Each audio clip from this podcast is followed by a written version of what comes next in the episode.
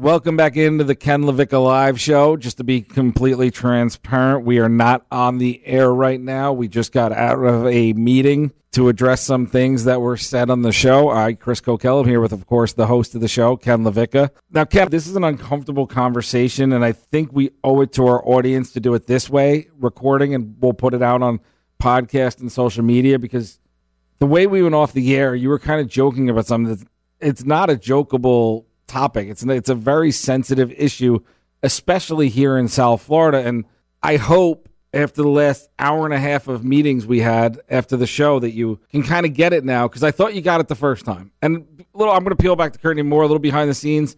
Not only am I dopey producer, but I'm also a manager here at ESPN West Palm. So these meetings, it means a lot to me to know that our content team fully understands the right way to live and the virtues that we stand for here at ESPN West Palm.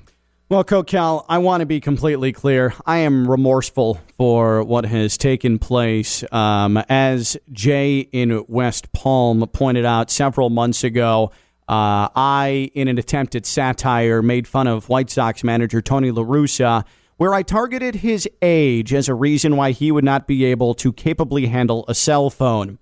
I, from that point, made what I thought was a satire apology, but management here at ESPN West Palm didn't see it the same way, and uh, I, I then apologized to old people everywhere, and especially here in South Florida. Well, management contacted you in the final segment of our show today and asked for another apology to old people, and on the air, I, I simply laughed it off, and I didn't take it seriously. So I, Kokell, would like to apologize to you to Stephanie Prince, to my parents, and to God for my transgressions. And I you- apologize. You do understand and accept the consequences that you are going to have to go to Century Village and hand out dinner tonight. And I think that's the right thing to do because you could say you understand, but until you're around the people you hurt, you don't fully get the full vitriol that came out of your mouth. I will be serving dinner tonight at Century Village at 4:15. That is when they have dinner, and I will also be helping them with their cell phone address books.